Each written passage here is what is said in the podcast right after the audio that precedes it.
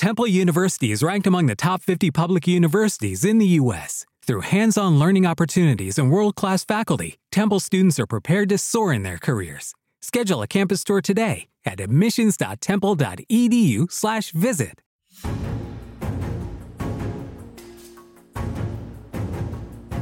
Hello and welcome to 2020 Politics War Room with James Carville. I'm Al Hunt. I'm here in Washington. James is in the Shenandoah. We are proud partners with the Sine Institute at American University. We're going to learn a lot with today's show, but first, please subscribe to the podcast on Apple Podcasts, Spotify, Stitcher, or wherever you listen to podcasts. Every new listener helps. Thanks so much. So thanks for being here. You know, James, there are a lot of pressing priorities during this terrible pandemic. We all want the economy and jobs to bounce back. We all want to be able to share time and occasions with friends and family. For those like you and me, we want to watch sports again. But nothing, nothing is as important as opening schools later this summer. The educational and social cost to kids and their families of missing school is staggering and could take a long time to overcome. The same time, COVID 19 is surging in many places. And your friend John Barry, the foremost expert on the 1918 influenza, who told us four months ago we're not preparing. And unfortunately, that has in too many places been the case. School superintendents all over America this week are struggling with some really tough choices to open and how, what limitations, what contingencies. One is Lisa Remy, the superintendent of schools in West Des Moines, Iowa, with 9,000 students. A lot of middle class uh, kids, also over a third qualifying for the school lunch program. Uh, and she is one of the most outstanding school superintendents in the entire state of Iowa. She joins us now from Des Moines. Thank you so much for being with us, Dr. Remy. Well, thank you. Thanks for having me. You have gone through for weeks what must be an agonizing uh, series of choices. You've decided, at least for now, on a hybrid plan, giving parents uh, the option of online learning with permission or in person classes with very strict rules. This must have really, really been a tough process. Tell us how you came to your conclusion. Yeah, I would tell you it's been. Uh, uh, when I went into school administration, I, I guess I never imagined that I would be in the middle of a pandemic and having schools closed for a full quarter of the last academic year and then spending the entire summer and plan still continuing to plan even though our board of education has made a decision um, how we would open schools in the fall in the middle of a pandemic. So you know it, we've we've done lots done lots of learning ourselves um, looking to countries outside of the us to see how they continued to some continue to keep schools open and what strategies and mitigation strategies did they put in place. Um, we've looked at CDC guidance, of course, followed state guidance. We've talked to school our school attorney. Um, we have a leadership team that has, you know, from sc- our school nutrition, uh, school nurses, getting teacher feedback, building level administrator feedback. Um, we've sent out surveys to all of our s- school staff as well as our community twice um, to get feedback in order to shape our decision um, that we took to the board on Monday, just July 13th. I can understand how a high school student or even middle school students can learn virtually, taught online. Uh, but how, how if, if a parent of a seven or eight year old decides they want to take the online option, isn't that much more difficult? And don't they have to have a parent or someone with them? Yeah, I, I would agree with you. I think it's more challenging at the elementary level than it is at the secondary level. Um, you know, that engagement piece and um, ensuring that students are um, online and and because there's it's not only synchronous meaning when we have teachers so we would have teachers who are dedicated to working with our students online but then there will also be that time that we're asking students to work what we call asynchronously. So that's when they're not online with a teacher but they have work that they need to be doing at home. So um, it would be imperative for families to set up routines absolutely um, for our for all kids no matter what grade level but really more so at that at that younger age really in that you know that asynchronous time as well when the teacher isn't there guiding the student um, through that learning process. So it, it you know, I, I would tell you our our first goal was to really think about how we can get students back in the classroom because while we believe in technology and that being a tool in education, um, it, we that virtual learning we don't believe is always the best learning. That we believe we can really be more effective um, when we're face to face with kiddos. And as we think about our helping kids learn to read and those really young, you know, our preschool, kindergarten, first graders, how important that work is. And so we've really had to work with our staff and our I'm I'm so blessed to have a wonderful teaching and learning central office team to really reshape and rethink. If we have a kindergartner who um, due to whatever various reasons select that online model how do we um, provide that synchronous learning where we're really supporting them?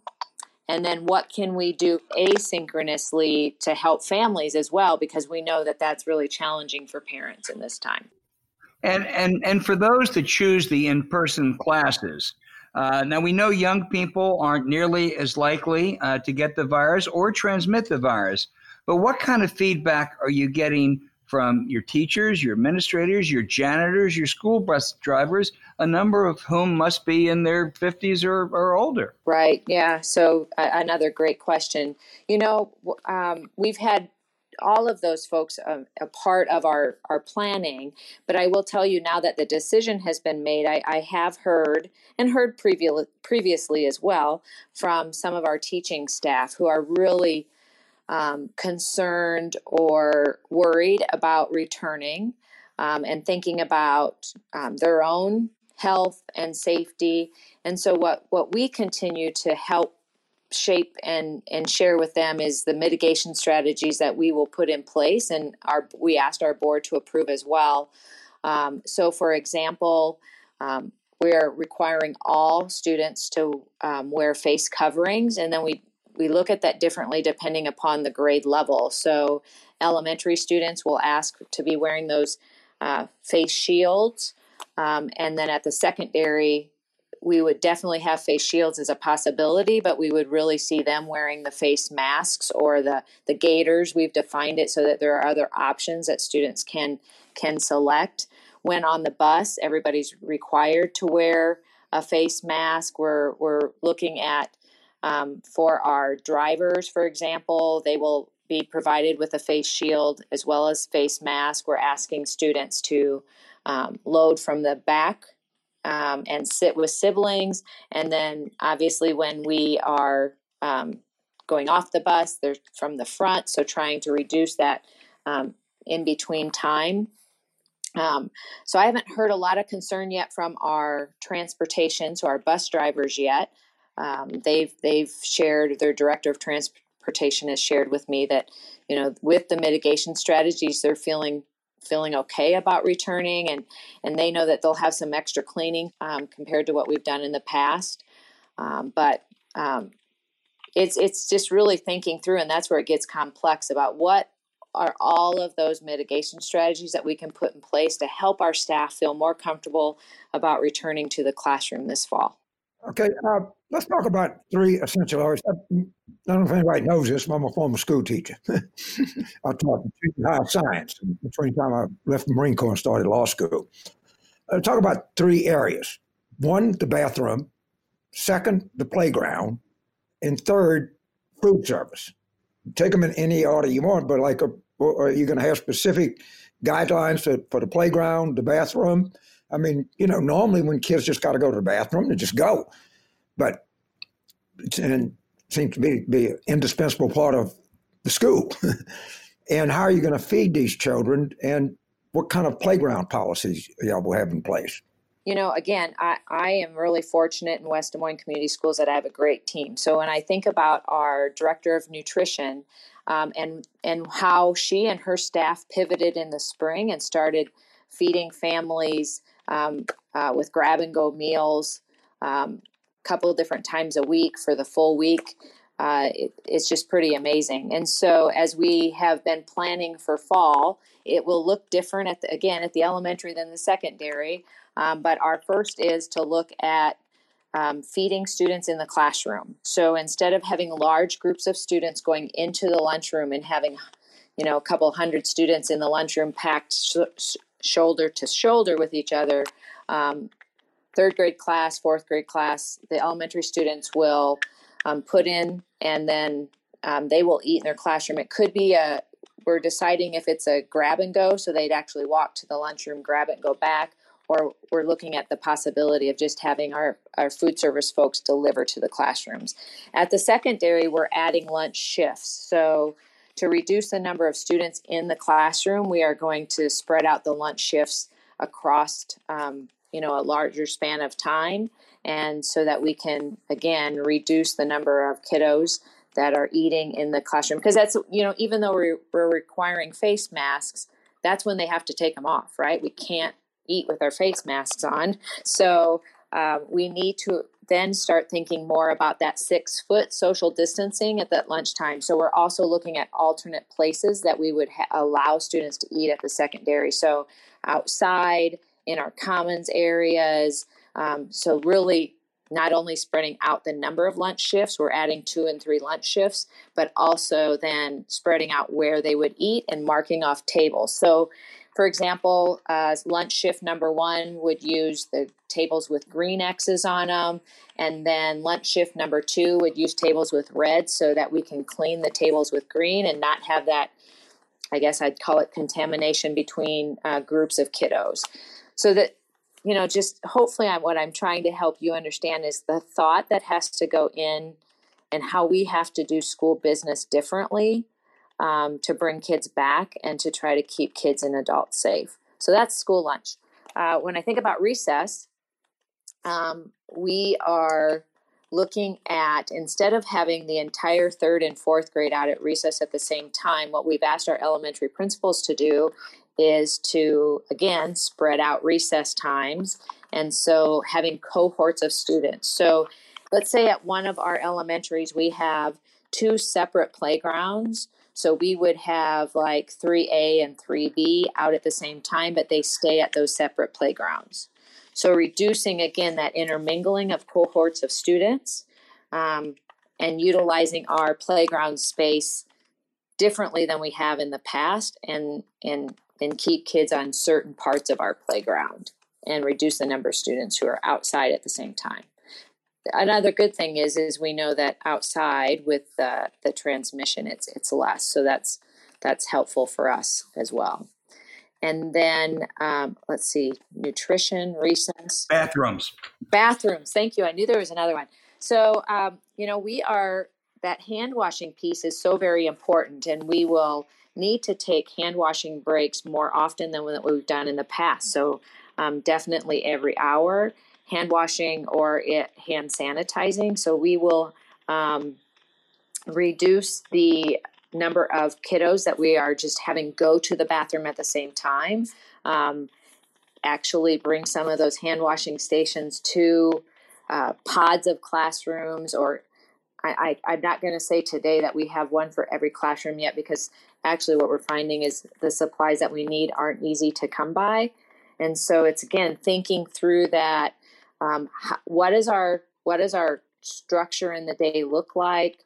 We have um, directional hallways, um, reducing the number of students. So maybe throughout a class period, you're rotating kids through, and that's some of you know that next level of work. Now that we know what our plan is to start in the fall, now our building level principals with teacher teams need to be starting to put really some of those details in place around like bathroom breaks, um, put the schedule together for the playground, um, all of those kinds of things that happen at that building level now.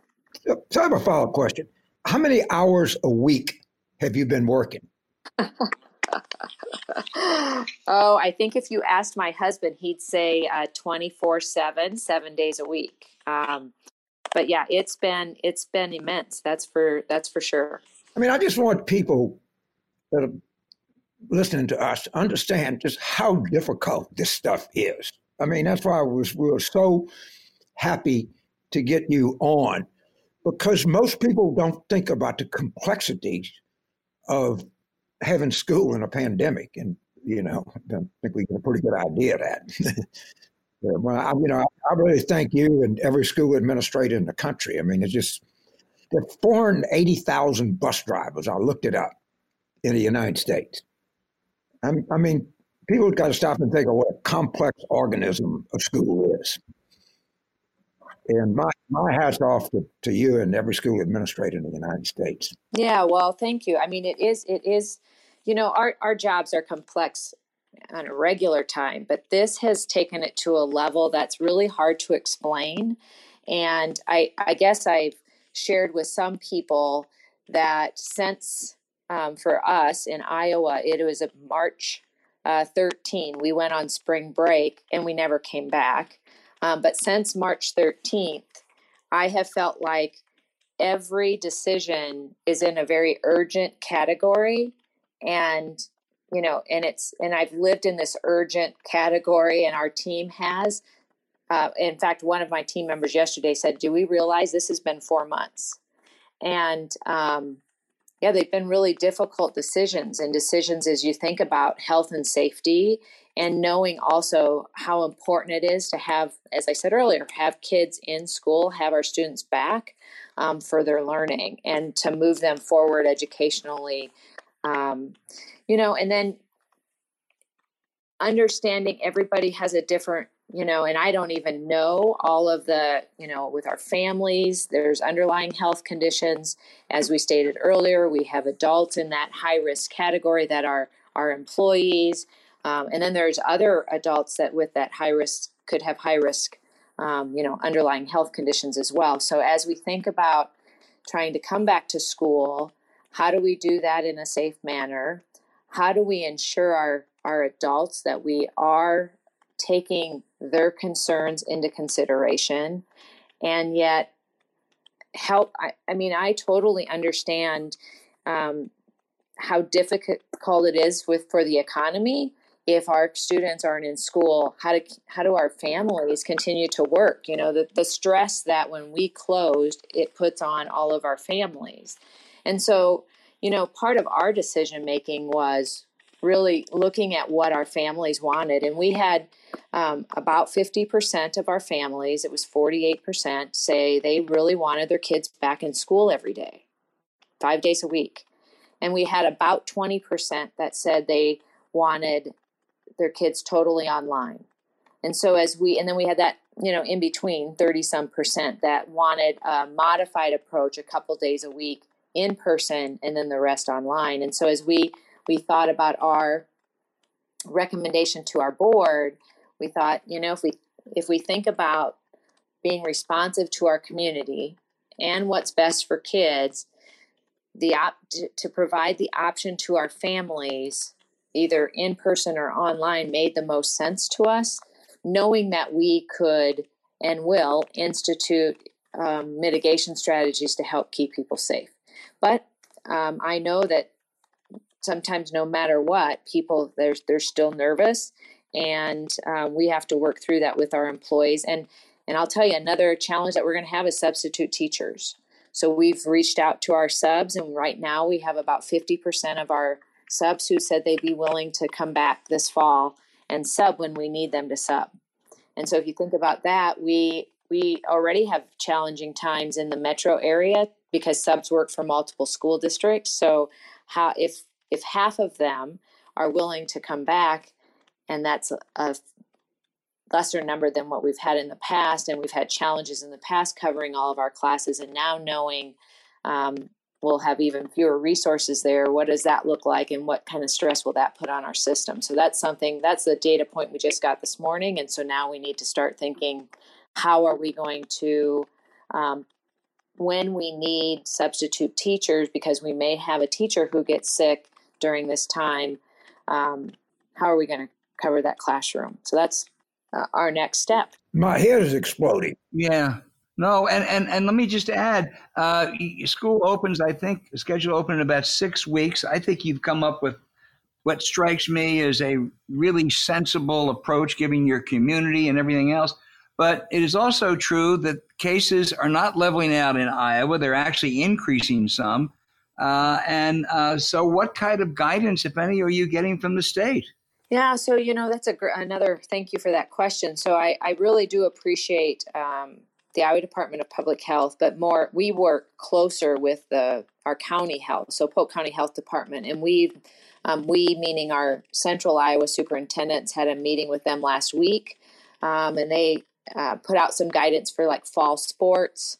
Um, you know, if we have a student who ends up being positive or a staff member, guidance on how we would make decisions if we we close a building or a classroom and go online, go virtual, because we're going to be in and out of this in person kind of virtual. We believe probably for sure in the fall and and I would guess all school year. I don't think the 2021 school year will be um, quite normal this year. And so um, it, it really is working in conjunction with Polk County Health and following the protocols that they've put in place for us. And um, our school nurses have uh, worked closely with them as well. Dr. Remy, you, you mentioned sports, and, and I know enough of Des Moines to know that the Valley High Tigers are among the great football teams in the state of Iowa. They're scheduled to have their opening game August 28th against Roosevelt. Will there be a kickoff? Well, we haven't heard yet. Um, right now, I would say that's to to be determined. And uh, I don't know. It's you know, as I'm watching the colleges and what's happening there, I I do have a wonder if we will end up having a football season this fall. I know that um, in in con- conversations with my AD, our athletics director, that he and other ads really would like to see fall sports happen. You know there's sports as well as any extracurricular co-curricular music and so forth all um, play a really important role in our students lives. And so to be able to see them move and happen would be awesome. I wonder about certain sports like football. I'd even say volleyball and the close connection. You know we iowa um, allowed baseball and softball to happen. They started um, in mid June. And if you followed any of that, you've seen that some uh, teams, due to COVID cases, have had to then cancel their season after a couple weeks. Um, we, knock on wood, we here in West Des Moines, if our kids have stayed healthy and we're still in the, having a season, so they're going into postseason play actually at the end of this week. So but that those you know baseball and softball the contact is not like football. And so um, we're waiting to get some guidance from the girls and boys athletic unions um, and i don't know they hopefully by the end of july we'll hear more on that. Um, but i'm skeptical if that will if we'll have a season. What is the like the morale of your staff and and teachers and just the whole thing? Of it do you have a morale issue or how, how is that? How's it plan? This has got to be stressful on a lot of people. Yeah, you know, we have a wonderful staff. Let me first say that. But I, I do know when you say it's stressful, there absolutely we have we have some, you know, just like in any organization. So with all when I think about all of our employees, we have if you included substitute teachers, it could be anywhere up to close to 2000, but without substitute teachers, we'd say we typically have about 16, 1700 staff, and that's all. That's teachers, bus drivers, um, child care providers, all that we do. And so you have some that are just really anxious and ready to get back to work, and, and thanks uh, for the mitigation strategies. And then you have others that are really concerned um, because of the possibility with the with the recommendation and what the board approved Monday night we could have classrooms that have 26 kids in them, depending upon, we don't know yet. The parents will um, select which model by the end of July. And so I, I've heard from some teachers since Monday night's decision that their their stress level has gone up because they're concerned about having a, possibly a full classroom. And um, you know, I talked to them about the the different cleaning strategies that will be in place, the mask wearing, and and the the, the research behind that and how that helps.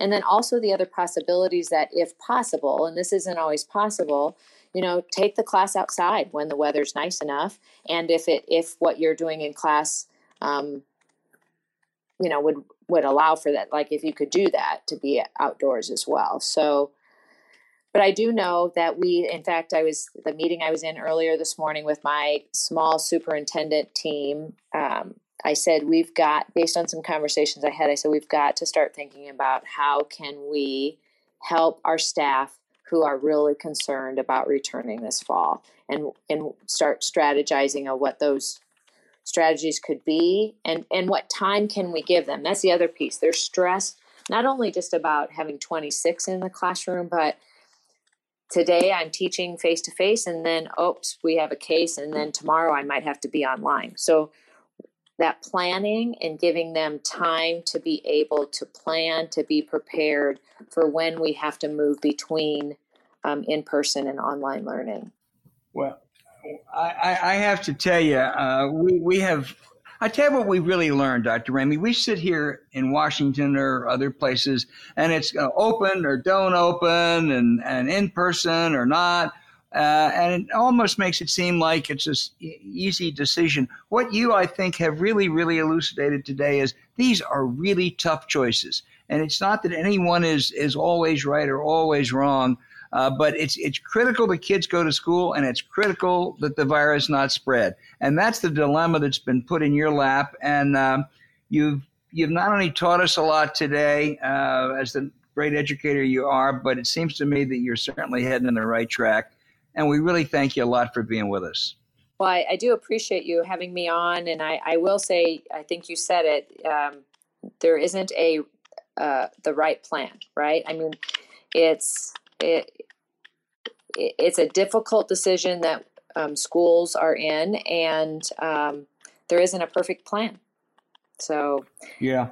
yeah, yeah, and the and the cost, you know, the the cost that I think uh, the state or the school AASA, so the National Superintendents Association, I think they estimated the cost to reopen schools is like an extra 490 per student $490 per student. So just the extra cost and the funding isn't quite following that the need to for all of the different strategies that we have to put in place but wow what challenges well if it if the weather stays nice go to my favorite place in des moines and, and teach classes at a principal park yes that'd be awesome wouldn't it it would be it would be. Dr. Remy, will James, you have a closing word? I don't want to. I just want, I just thank her for taking time to do this. And I want everybody to listen to this show to understand you got to comp. I don't know how many individual school districts there are in the United States. It must be 5,000. 13,000, I think. Whatever it is, just times this, times that. In every school district, every school superintendent, every school administrator is having to go through the same things. And I'm, I'm just so glad we did this show and I'm glad that our listeners had a chance to just see the challenges that people are faced with. And, you know, people of our generation, we don't have kids, so we don't think about it. But I think it's important for every American to think about the difficulty and challenges that educators are having across this country. And I was just delighted that we were able to this show. Uh, uh, amen. And Dr. Remy, go back to your real job and thank you so much. And thank you.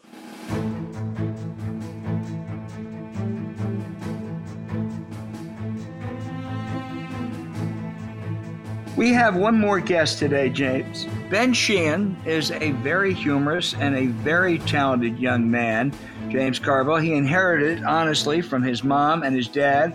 Uh, we've worked with his dad, both of us have, and he's the best in the business. Uh, ben has written a very funny and also an insightful book. Oh my God, what the F does the Constitution actually say? The inspiration, I think this is right, Ben, is that we teach history in school, but we don't teach civics. Most Americans don't even know there are three branches of government you write. And I suspect if I went out and I quizzed people on what's the Bill of Rights, uh, I'd be lucky to break double digits. Uh, no, that's you're you're completely correct. It's something that that we we used to teach a lot of. Uh, we teach a lot less of, and we've sort of gotten to this place where we're shoehorning it into uh, into social studies or to U.S. history, but it's really its own focus and its own subject, knowing the the mechanics of government, so that we can both affect it and participate in it. Well, you know, it's also the, the parts I love. I mean, what you do is you then uh, you write, uh, you know, each amendment, each article, the Declaration of Independence. Then you give your own little interpretation. And after the Declaration, uh, you basically say, "Look, King George, if you didn't get what we're saying, it's fuck you." Uh, and I, I, think that really adds to the understanding. But one of the things that struck me was reading. I read the Constitution a number of times. I've written a little bit about it. I don't have James Carville's uh, legal scholar background. But, you know, when I read about the Ninth Amendment, which I hadn't paid a whole lot of attention to, frankly, it really dawned on me. Madison, as you put it, was saying, hey, there's a bunch of other rights that we probably forgot, but you have those rights too. And that, in a way, is a refutation of those strict constructionists like Alito and Thomas. Yeah, and this is something that he had the wherewithal to to understand. You know, the the Bill of Rights. It's sort of the context of it being that this was something that was agreed to before the Constitution was signed. There were a lot of uh, uh, states and representatives from those states who were extremely hesitant. They thought that this Constitution was giving uh, uh, the, the, the federal government too much power, and that's kind of what they wanted to avoid. So, in exchange for the final ratification votes on the Constitution, uh, Madison promised uh, some of those delegates that he was going to add a bunch of amendments, which became the Bill of Rights, to to protect from from government overreach and intrusion. And it actually started with 19 uh, that he drafted, and then that w- was whittled down uh, by the, the Senate and the House to 12 that they then sent to the states, and the states ratified 10, and those have become the, the 10 we all know about. But um, this was very much his uh, his design to say, you know, we're, we're thinking of a lot of stuff, uh, but there are some other things that we didn't include, and just because they're not in here doesn't mean that you don't have them. Well, you also, it's clear that, that, look, Washington and Jefferson are the most celebrated of the founders.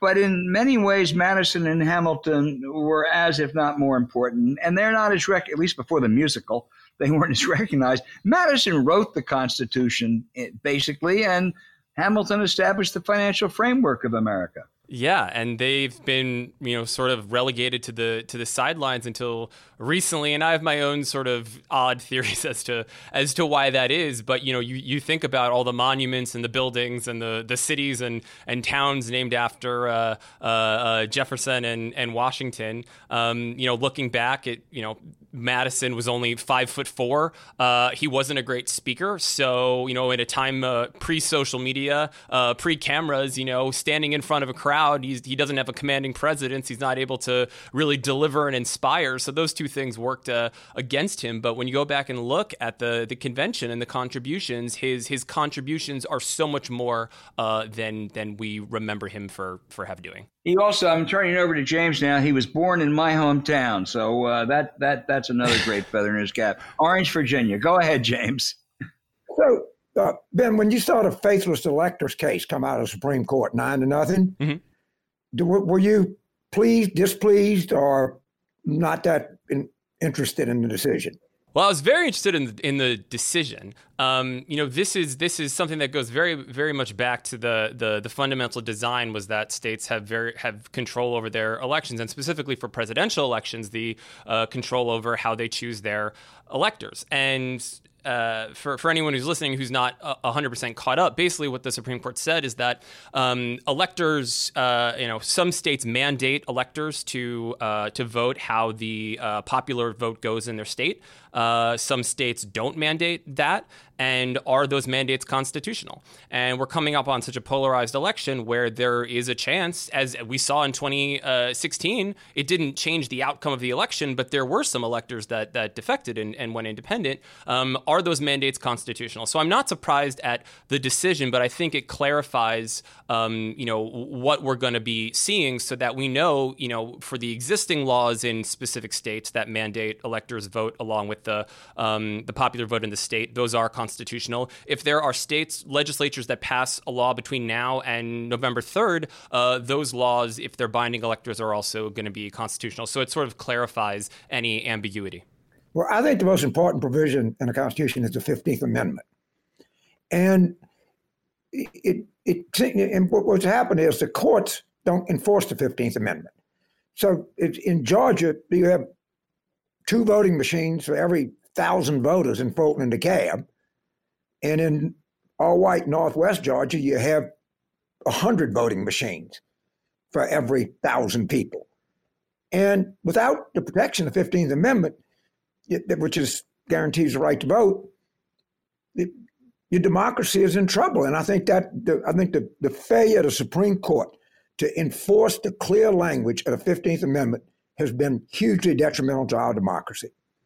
I would agree with you completely. And I would add that I was in Georgia on election day in 2018. I founded an organization called OMG WTF that during the midterms stood for Ohio, Michigan, Georgia, Wisconsin, Texas, and Florida.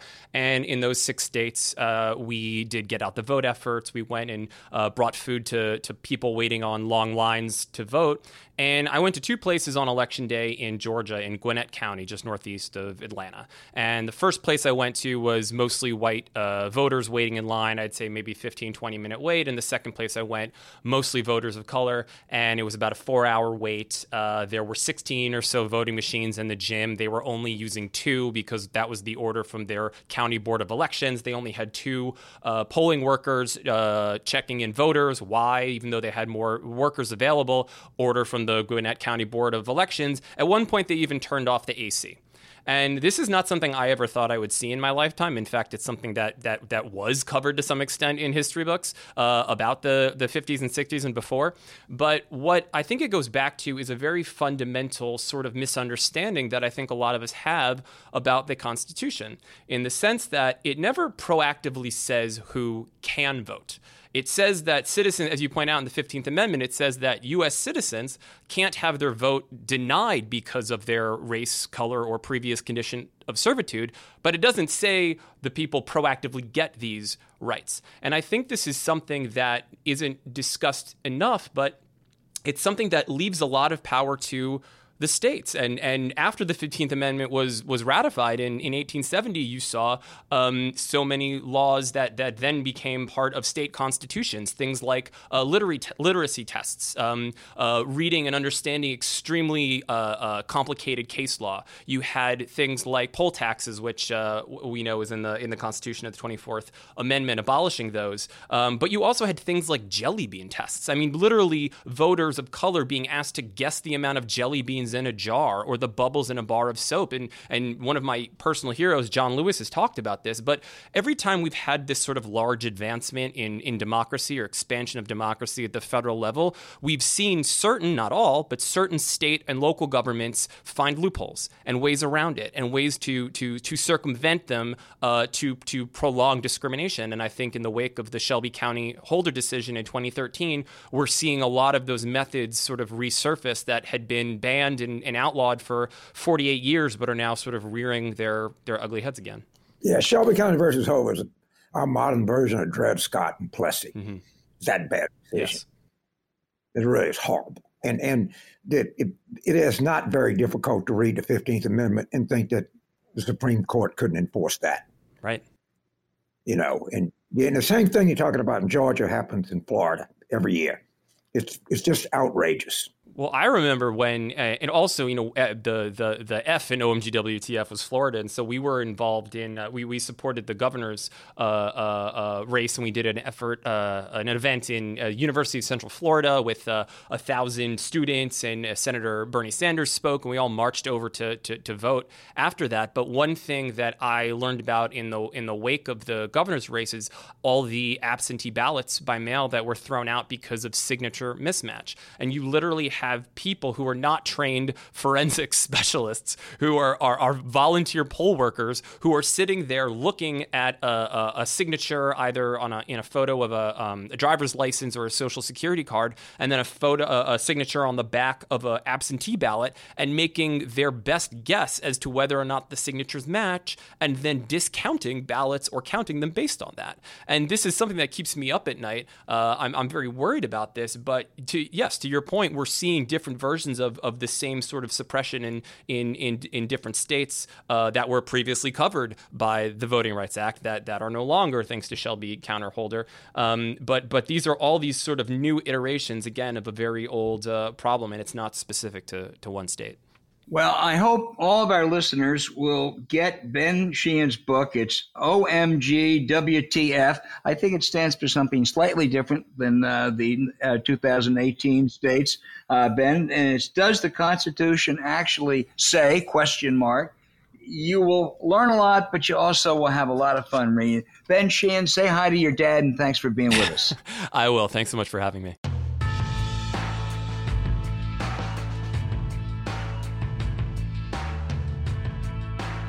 James Carville? Well, that was a hell of a show. Uh, well, we're not finished. Oh, oh, don't don't rest on your laurels yet. We're not finished. Uh, a little bit short. I'm going to ask you. This, this is going to be a very. We both agree. Joe Biden is headed towards a victory in November, and it's going to be a good year for the Democrats. Anywhere from a decisive to a tsunami. But I'm going to ask you to do something that's going to be tough. I'm going to ask you to get in Jen Dillon's shoes. It's going to be a tight fit. This is the Biden campaign manager, and you don't have the luxury of just saying, "Boy, this thing is all done. We're going to win." What What are you thinking right now? What are your worries? What are your considerations? What are your priorities? You're the Biden campaign manager. Yeah, it is. This cycle is so fundamentally different because, as we knew, presidential campaigns, you had a campaign manager, and, they, you know, field staff Ohio, Florida, wherever you, and did that kind of stuff, and you you ran television ads there is so much stuff going on away from the ball in this election. There, there's so much energy that exists outside of the Biden campaign. So you you have to judge. Do I need really need to do negative ads when I got the VoteVets people? I got the, the Never Trumpers. I got all the, all of these different groups doing this. And you know, if you look at what our friend Roger Altman and Bob Rubin are doing in Florida, how, how do you assess all of the assets that you have that are really not under your control, and then you fill in and supplement that? But the biggest asset that a candidate, a campaign has is its candidate. And I think they're using Vice President Biden very well now. And of course, it's going to be more because of that convention, how that works out. They're going to have debates you know, they can have different decisions like that. But we tend to go, oh, they go, when are they going to start playing in Georgia? Who's up? Man, play, there's going to be spots all over Georgia. So just, I think it's assessing and inventorying where you are. And the campaign can can move within that framework. Now, there's one other thing I want to talk about before we leave, and that's the Republican convention. So this thing starts out, it's going to be in Charlotte. So Trump gets mad. And They took a move it to Jacksonville. Of course, Florida's Brazil now. And so the idea is now they're going to do it outside. Okay, Jacksonville is about the same latitude as New Orleans. So in the Republican convention is August 23rd to 26th. Let me tell you what it does in the afternoon and early evening at that latitude. It rains a lot. The second thing you got to worry about that you're hitting, you're about in the prime of the hurricane season. So, and, and the humidity is off the chart. You're sitting outside in Jacksonville at three o'clock in the afternoon, you're going to melt. And this thing, this whole Republican convention thing, is is laughable. It's laughable, and it's all because of him. And now, no, no one wants to go. I mean, all of the, like, even Mitch McConnell's not going to go. But it is going to be a, a catastrophe wrapped in a fiasco. I mean, it, this is this is really this is really a stupid thing. It is, and the biggest the biggest winner in this is Charlotte, North Carolina, because they're not uh, they're not stuck with it. Let me let me let me just wrap up finally uh, the Jen Dillon thing if you're a campaign manager, even when things look as great as they look now, you have to you have to have a worry. You have to think, okay, what is my biggest worry, so I can prepare for the eventuality uh, that something bad may happen. What's your biggest worry right now? that they launch some kind of attack, you know, like a swift boat thing, right? Or the the the email or something, and you don't tend to it, and it causes an infection. All right, I, I don't think that's going to happen, but that would be would be worrying me. Oh, James, we know it's going to happen. We know they'll do it. The question is whether it's effective. I, I don't think it'll get. I don't think it'll reach infection right, stage. Right. Right. of course, it goes. I mean, and so far, nothing has worked. And there's a very good piece in 538 I just read where they, actually Biden has more enthusiastic voters than Trump. And it's very good because you're right. People aren't as enthusiastic about voting for Biden, but what they're really enthusiastic about is voting against Trump. And that's where the real enthusiasm gap is. And when people understand that, I think Jen has got a sterling reputation from everybody that I talk to. Me too. And I think that they understand that too. There's, there's just a lot of the biggest thing they got to do is they have to harness this energy. Have to harness this energy because you, you couldn't create energy like Trump creates energy. It's just impossible. So when you you know when you got a bucking bronco, you just got to hang on and ride sometimes. Hang on and ride, right? Uh, before we go, we're going to try something. Uh, we're going to steal from an old television show that I used to do and have an outrage of the week at the end. But we're going to have a uh, a caveat. We cannot do anything that's related to Trump because if that were the case, we would just have to top ourselves every week because everything he does is an outrage. So it's kind of a non-Trump outrage of the week, and I'm going to go first. Uh, ESPN suspended their really top-notch NBA reporter uh, Adrian Wojnarowski for an obscene tweet he directed at Missouri Senator Josh Hawley.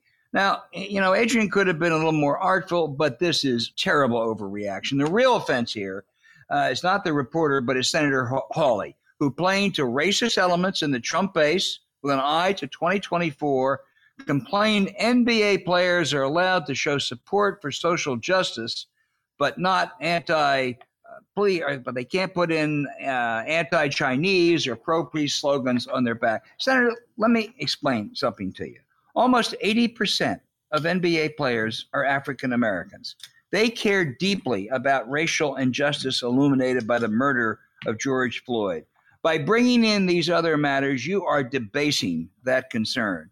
But then again, you're the same senator who wants to keep those military bases named after pro slavery Confederate traitors. James, I'm with Adrian. Yeah, I, I guess my outrage would be if any mistake anybody makes now is met with the death penalty. This this is all across the spectrum. I mean, you know, there are misdemeanors, there are felonies. That there are some crimes that give you a year, some give you life imprisonment. Right? And when the culture, all across the spectrum of culture, when it becomes is unforgiving as it is becoming, the result is not going to be good. It's not going to be good. And everything in this world has perspective, everything in this world has nuance. And what that guy did, maybe he shouldn't have done it. All right? Maybe like a reprimand, you kick him off the air for two weeks or something like that. But no, everything, there's no there is no penalty in American culture other than the death penalty. And that's just not the way to run a country. Yeah, and Senator Hawley will get no penalty, uh, unfortunately. But uh, this has really been an interesting show, James. I think I probably learned more from this than any show we've done. I want to thank everybody, uh, starting with uh, Lisa Remy. And I thank everybody out there for listening to 2020 Politics War Room. Follow the show on Twitter at Politics War Room. More and more people have been emailing the show, politicswarroom at gmail.com. If you have a comment or question for us, appreciate your feedback. Thanks for subscribing, and please rate with a nice review if possible. Please be safe out there. Uh, that includes you, James, and we'll talk again next week.